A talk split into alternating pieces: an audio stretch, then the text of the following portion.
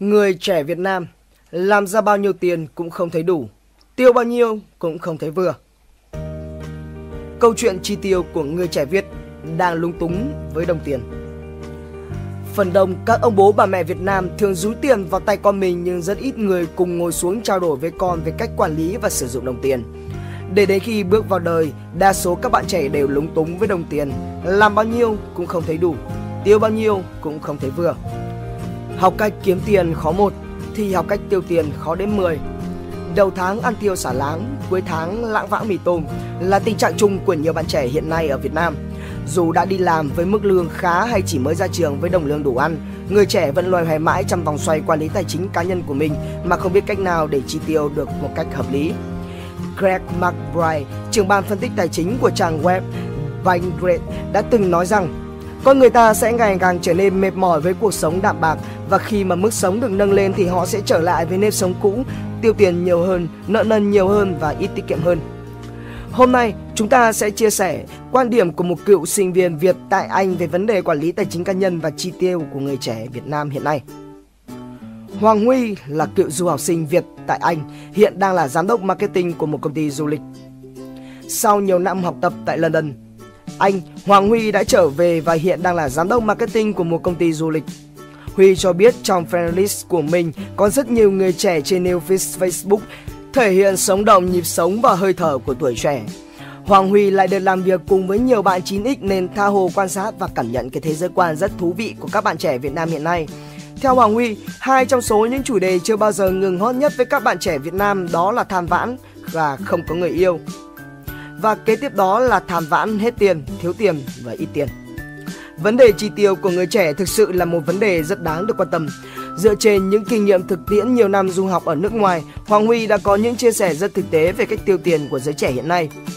Người trẻ với sức tiêu dùng mạnh, độ hàm thích với cái mới cao trong khi thu nhập còn hạn chế, thế nên những lúc bối rối về mặt tiền bạc là không thể nào tránh khỏi.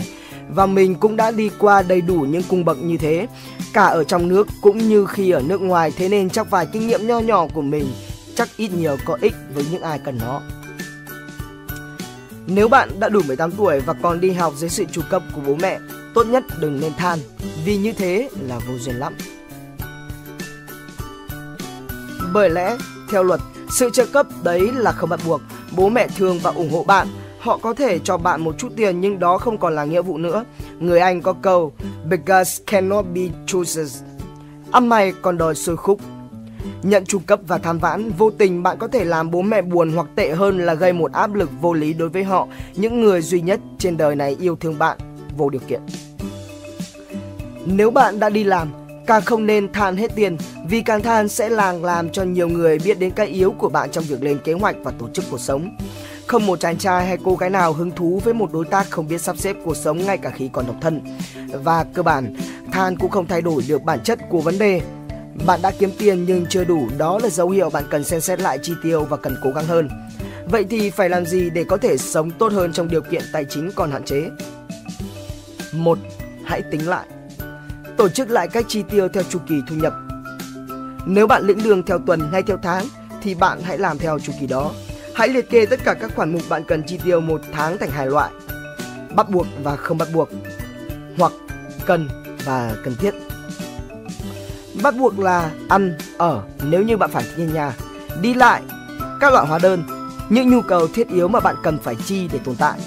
Thường đây sẽ là một con số tương đối cố định theo từng năm, thậm chí thay đổi theo lạm phát. Không bắt buộc, giải trí, kết nối, shopping, những nhu cầu mà nếu bị gián đoạn cuộc sống của bạn cũng không có quá nhiều xáo trộn ngay lập tức. Phân bổ tối đa 60% thu nhập của bạn cho mục này.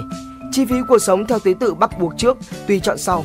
Nếu bạn phân bổ rồi mà vẫn không đủ, đừng lo, thiếu thốn sẽ là động lực để phát triển nhưng ít nhất bạn đã kiểm soát được việc chi tiêu của mình. 60% thu nhập này dạy bạn bài học cơ bản về những giá trị thiết yếu của cuộc sống.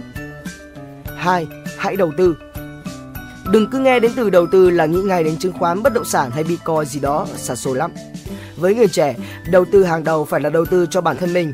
Một khóa học kỹ năng hay ngoại ngữ, những cuốn sách hay và bổ ích, một chuyến du lịch. Tất cả những thứ sẽ làm bạn giàu có hơn vì kiến thức, năng lực làm việc và trải nghiệm cuộc sống. Đây là sự đầu tư bền vững và siêu lợi nhuận. Hãy dành ít nhất 20% thu nhập của bạn cho điều này. 20% này nhắc bạn không được bằng lòng với ngày hôm nay. Hãy vươn lên. 3. Hãy nghĩ đến ngày mai. Cuộc sống là vô thường, không ai biết trước được ngày mai ra sao. Có thể là đầy cơ hội nhưng cũng có thể là đầy rủi ro bất chắc. Bạn chỉ có thể vượt qua những rủi ro nếu bạn đã luôn có một sự chuẩn bị tốt nhất cho tình huống xấu nhất. Ốm đau, thay đổi việc làm, những điều còn tệ hại hơn nữa là những trải nghiệm không hề dễ chịu và chẳng ai muốn. 20% thu nhập còn lại chính là dành cho việc trích lập quỹ dự phòng rủi ro.